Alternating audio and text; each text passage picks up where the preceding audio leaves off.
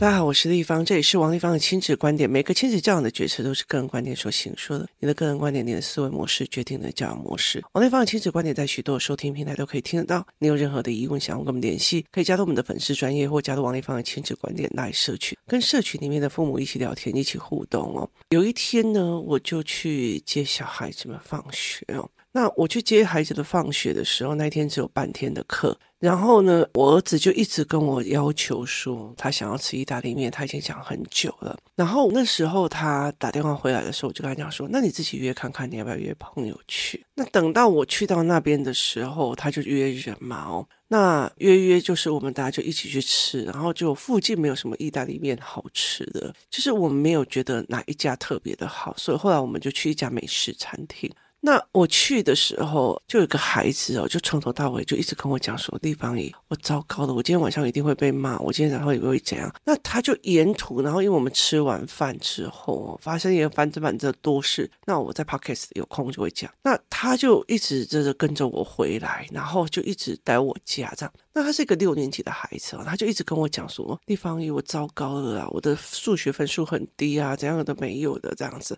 他就一直碎碎念，我一定会被我妈骂，我一定被我爸打，我这个，然后就一直呈现一种碎念的样貌这样子哦。那我大概知道他父母的状况哦，然后我就说好。那等到他整个回来的时候，就是整个弄好回来的时候，他就拿给我看。那真的分数蛮低的，而且两张都蛮低的哦。那我就看了一下他的分数，然后看了一下他的内容。那我就没讲话，我就说好，那你就订正。然后他接下来又开始纯入那种碎念的歌曲，就是啊、我等一下一定会被骂死，我妈妈一定会疯掉，我嗯嗯嗯嗯，然后就一直讲，一直讲，一直讲，一直讲。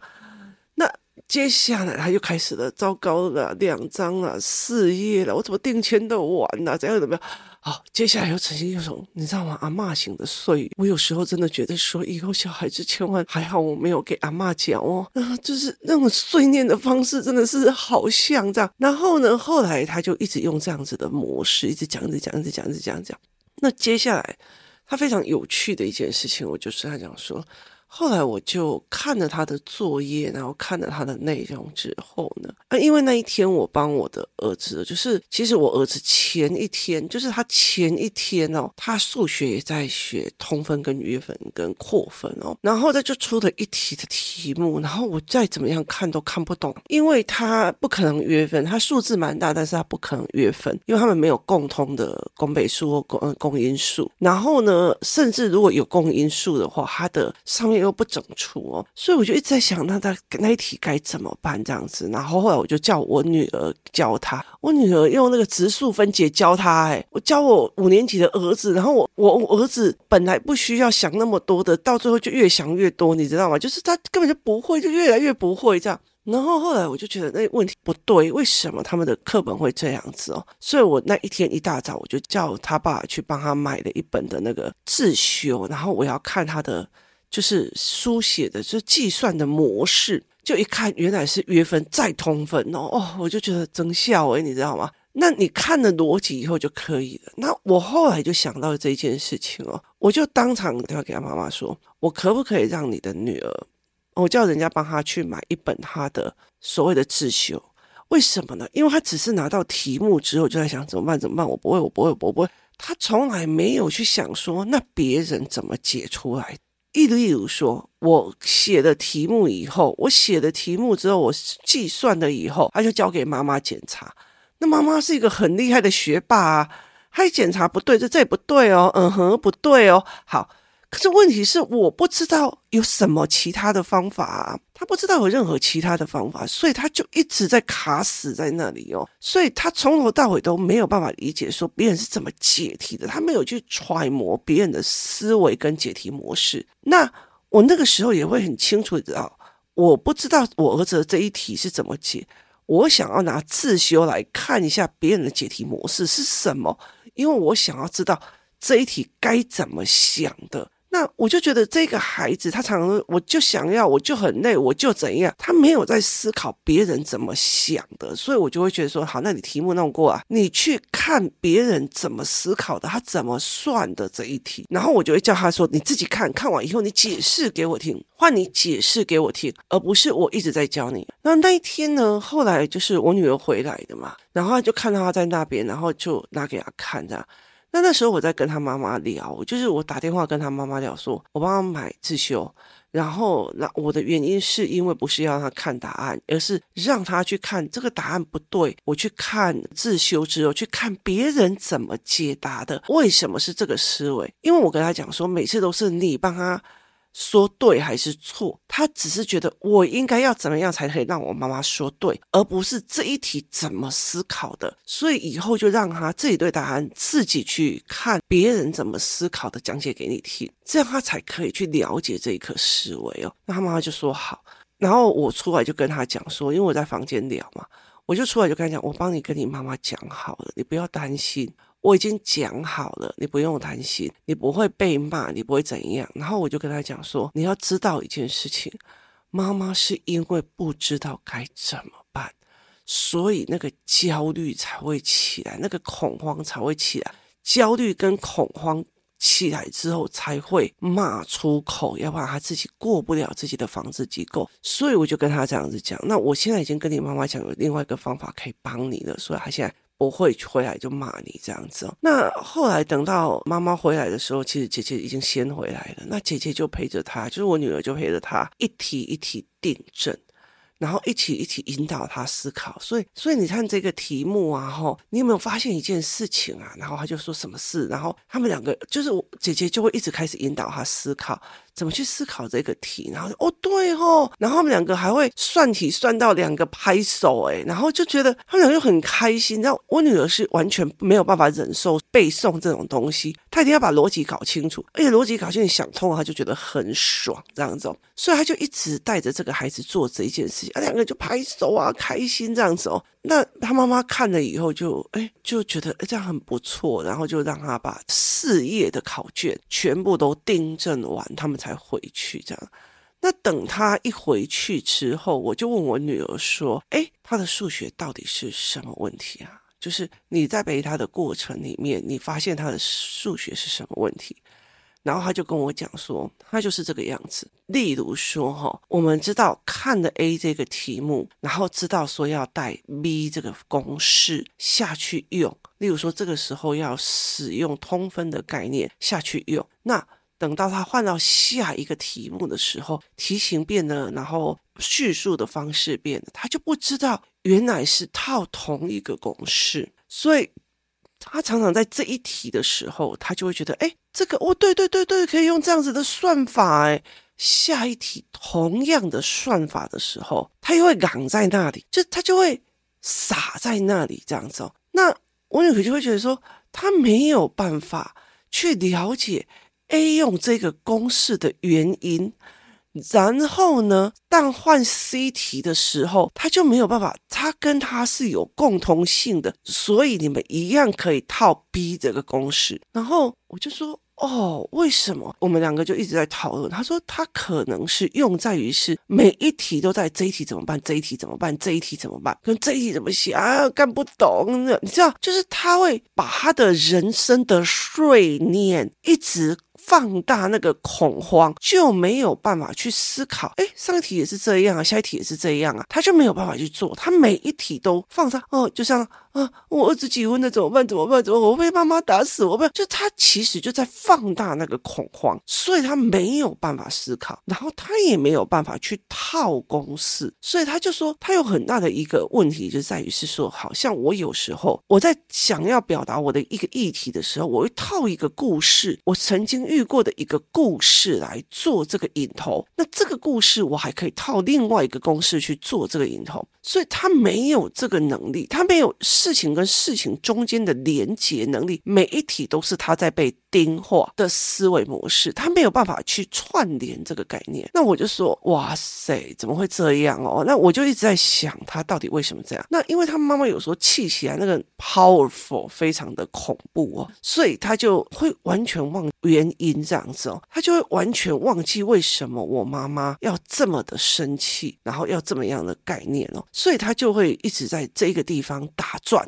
就是他就会一直在这个地方打转，所以我后来就跟我的女儿在想说，那怎么办？那后来我们就在聊一些事情。那隔天的时候哦，我就在跟这个孩子走回来在聊天的时候，我就跟他讲说，你知道吗？你的问题很像是一种问题哦，就是呢，我如果是一个所谓的道具服装管理员，好，那诶 A 学校，例如说某某学校快乐小学啊的人，戏剧要来演。哦，哈姆雷克的，或者是他要演什么什么什么公主哦，那演其中有一个叫做公主服装，就要给饰演这个公主的人。例如小花快乐小学小花同学饰演玛德琳公主哦，那所以你就要把玛德琳公主的衣服拿出来去放给小花同学。那等到呢过了一段时间之后呢，希望小学的小月同学他们也要做这一个戏剧表演，然后他也是演这一剧里面的玛德琳公主，你就完全忘记哎，我要用同一套戏服给他，我说。你没有办法去抓住，你看到的是不同人，小花跟小月是不同人，所以你就会觉得不同人呐、你不会觉得他们其实代表的是同一个意思，或同一个思维，或同一个概念，就你没有这种归纳跟分类的思维技巧，然后你也不知道去抓到本质，就是反正就是不管是谁，就算来一个小王啊，谁或者说是任何一个人，就算一个男生，他也是要。演玛德琳公主，你拿出来的衣服也是这一套，就是给玛德琳公主的重点，就是不管是小花、小月、小林、小王、小何，他们用的应该演的都是这一套的公主服，所以你拿出来的就应该这个套的公主跟她的道具，所以。重点在于是他认识了五个同学，但是没有办法去了解他们的本质都是饰演这一个公主角色的人。也意思就是说，他看到五题题目，他都不知道这五题题目都是在要他看得懂因数分解这样子的意思哦。然后他就说：“哦，好像听懂，又好像没听懂。”哈，那其实你就在这个时候的时候，你就可以去看，那我怎么帮助这个孩子？那于是我就会再拿那个所谓的自修拿给他看，我就拿自修给他看，然后我就跟他讲说：来，你看 A 这里他用那个主题，他在前面告诉你这个主题的概念，概念以后他把同一个类型的给你五题，他把同一个类型的给你五题，然后我就了解了一件事情，他不知道主题加练习的概念，也就是说这个主题在叫因式分解，他不知道因式分解前面是一个解释，后面实体是在做。这个因式分解的思维运用，所以他没有办法去把这个东西做一个连贯的一个思维，他没有办法去做运用的一个思维，所以我后来就在跟他聊这一块。我后来其实整个把他整个，因为其实他妈妈对他这一件事情的数学成绩已经快要炸掉了，就是每次，然后而且他就妈妈是学霸，所以就会觉得我在谁就中 gay 啊这样子哦。那他其实没有办法去理解一件事情，妈妈的情绪大到这个孩子宕机了哦，这个孩子宕机了哦。前阵子我们另外一个也也是小孩宕机哦，就是妈妈太气了，你知道吗？就是气到那种觉得你为什么又带错作业，你这样这样这样，然后就是小孩被那种很大的那种情绪压倒的时候。那个小孩就一直宕机，然后再怎么做都是错的。所以后来我就说，你这样子的东西就是会造成你这样子的麻烦，就是你就会变成一直在错。所以后来我就跟他讲说，其实妈妈也不知道该怎么教你，她只会觉得你怎么会笨成这个样子啊？你这种分数，我谁把酒都没看到，那是他啦，我我自己有。就那我谁嘛，就都没垮掉这样子，所以对他来讲，他就觉得哇，我怎么生出这么笨？但是我觉得他讲这种话是有原因的，因为对他来讲，他没有办法去理解我到底哪里做错了，为什么我的小孩再怎么样都听不懂哦。所以他其实会没有办法去思维这件事情。那他一直卡在是我到底是做哪个事情我做错了？为什么我小孩又不懂？然后接下来就会把那个气一直发在小孩身上，或抱怨或干嘛？那因为你在意，所以你恐慌，你恐慌所以会骂出来，就没有办法真真切切的稳下来去看我接下来该怎么办哦。那所以像我，我就觉得。我也很逃避啊！前一天我儿子在跟我讲那两个分数要怎么通分还是约分的时候，老娘就赶快躲出去啊！躲到后来就是隔天一大早，我就赶快叫人家去买刺绣回来看。哇，天哪，原来是这样！我一整笑我，你有没有讲？所以。我后来就是把这个思维弄清楚，然后我我就安心了。原来你只是不知道这一题的思维模式，而并不是你出的题怎么这么的难，它是思维模式的问题哦。所以像那天这个六年级的小孩啊，他就在写一篇数学题，他在写一篇数学题哦。其实像我儿子好了，我儿子五年级的时候，我问他说，因为我就看他的数学习作跟考卷。每一题都被劝约分跟扩分这两个字，或者通分这两个字，那我就不知道为什么他要一直被老师圈这样订正。就我就仔细看的时候，就是哦，我懂了。我儿子看那个数字，然后知道了逻辑，然后呢，但是他没有办法接受是什么叫约分跟通分跟扩分。其实通分等于约分加扩分嘛。那他就觉得你为什么要讲的那么麻烦呢？所以这里要以你指定的约分，那边要你指定的扩分，那你全部都要告诉我通分，让我自己去选择约分还是拓分就好了，有没有很复杂绕口令？那所以后来他到时候就觉得，为什么我要去一直背什么是通分，什么是约分，什么是扩分？所以我后来就会知道，哦，原来我儿子卡在这些专有名词里面或怎么样里面，他就卡在这个名词的思维，然后要一直换那个名词的思考，他并不是卡。在那个数感或不了解数学题目，那结果这个这个女孩子就更好玩了。她有一题就是，就是这一家人已经吃掉了三又六分之几的米，哈，是所有的五分之三。那请问所有是多少斤？这样子，然后呢，他就看着我说：“立方，你这一题怎么算？”然后我就在看着他说：“那你觉得你们老师怎么教的？”哈，他就说。嗯，所以是导数相乘，还是呃，是你你看，他就开始讲了一堆的数学名词这样子哦。然后我就我就因为我不知道他们老师怎么教的嘛，然后就要找那个最靠近的那个人，然后我就叫我们家姐姐来。啊姐姐一过来以后，看了这一题以后，他就说：“哦，呃，三又六分之五或者六分之四是五分之三，就是它是全部的五分之三。”他就讲：“那你就除以三再乘以五啊。”就是这里是五分之三，那你整个除以三，那你是不是得到了五分之一？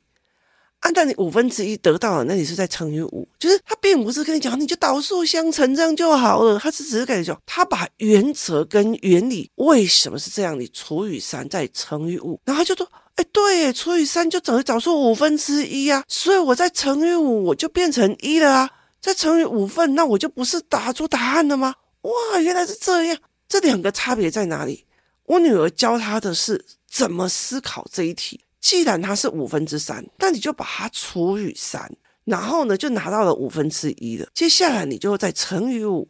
那可是对她来讲是导数相乘吗？还是要先把它变成假分数再导数相乘呢？然后你知道吗？她就开始。一直在那个名词里面纠结，然后不知道现在是先扩分还是假分数再导数相乘来着，你就用了一堆的数学符号去糊弄他。可是基本上呢，他要的就是就是除以三嘛，就是先除以三，就是五分之三你就先除以三，拿出来五分之一之后再乘以五份，那你不是就得到了总数一的概念了吗？他就说对对对，我怎么没有这样子想？我一直在想说到底是要导数相乘还是怎样？那种就是。被提醒跟被公式，跟被提醒加公式的思维，跟你这一整题就用这一题来思维，我真正要解决你这件事情的方法，他站的立场是不一样的，站的思维也是不一样的哦。所以后来我才会理解的一件事情哦，这个小孩。是，如果你用这种思考法去教他，他 OK 的。可是如果还一直在想我要套什么公式，我要读什么，对，没有错。我觉得他有一个好处，就是他在六年级发现这件问题哦。有多少的孩子他到高中了还在背数学题目，所以我女儿常常跟我讲说，背数学题的人很多，他们都很痛苦。他就说他们在高中里面或国中有很多人就是一直背提醒跟背题库，一直刷一直刷，他成绩可以很好，是因为他。刷的量够多，可是它并不代表每一题都带给他解题的愉悦。他是不是每一题都带给他解题？我觉得哦，那我就除以三再乘以五，不是就得到了吗？他没有得到的这一个的愉悦，他得到的是这一题应该要用导数相乘的方式来做好。为什么不知道？好，来这一题就是变成假分数再导数相乘，他是用这样子的思维在看一件事情哦。那所以其实。我觉得我跟他妈妈在聊这件事情的时候，我们就觉得好无奈哟。你听有意思吗？就是你的人生并不是以数学的解法在思维，而是你在现在就应该用导数相乘啊，这时候应该先约分再扩分啊，那你接下来再通分啊，就是那种方法论，就是。很多的人来跟我讲，哦，我就看到你啊，就觉得我应该要把你的教案都弄完。我说不是哦，是孩子怎么思考，你弄用操作教案的方式来思考是做不了任何事的。可是你如果用我要用这个教案带领孩子做什么思考架构，这是完全不一样的思维模式哦。那我就会觉得说，哦，还好这个孩子其实让我们早点知道方法，因为其实。我女儿就在讲说，那些就是数学，就是高中啊或者国中数学很痛苦的那一群孩子，大部分就是因为他小时候，包括在安亲班，都是用背的，都是用背的，都题库都用背的，然后备用啊，这题就导数相乘，那一题就怎么看到这个跟这个就要导数相乘，就是用这种死背的方式，所以他到国中、高中就整个坏掉了，因为他并不是解题的。那我就说，那你数学没好，很好啊。说，可是我很享受那个解题的思维更快。然后越到后面的时候，它越复杂，写的越难的时候，我就觉得越爽哦。所以其实我就觉得非常有趣哦。像我儿子就会啊，这好难哦，不要。可是我女儿就我要把它研究好。那有时候会觉得老大养的好，老二就很好，你知道吗？因为像我女儿最近就在用那个所谓的那种。铁片还是锡片，很薄很薄很薄的片，然后去把它凹那个立体结构，然后凹成一个发簪啊，或一把剑啊，或一个建筑，那要很细心的去剪那个脉络，那他就会去做，然后觉得越挑战他越开心，这样他其实。其实不是喜欢手作，他是喜欢解题的挑战，他是喜欢结构的挑战哦，所以他其实喜欢这一块。那所以在很多的概念，你会觉得哦，那你成绩没有刷到很多的量，然后把他自己成绩弄到准确率很高，但是你喜欢这个解题跟解决问题的过程，其实比其他的事情更重要哦。那所以其实后来我们在聊这一块的时候，他们就在这样说，我真的好想把小孩带去泰国，带去国际学校，因为他也跟着去看了很多的他们的教案。跟教材，他们其实就比较是类似像我们这样子的，像我们这样子的说，哎，以思考法来去思考这一题怎么解，不是哦，约分通分，然后就在背那个约分通分了。那甚至其实有老师哦，就跟小孩讲，数学题就把它背起来就好了。我那时候真的觉得，你真的是国小的老师，你叫小孩背数学题，你都没有顾虑到这个孩子到高中的时候他会多崩溃哦。所以这件事情其实让我觉得很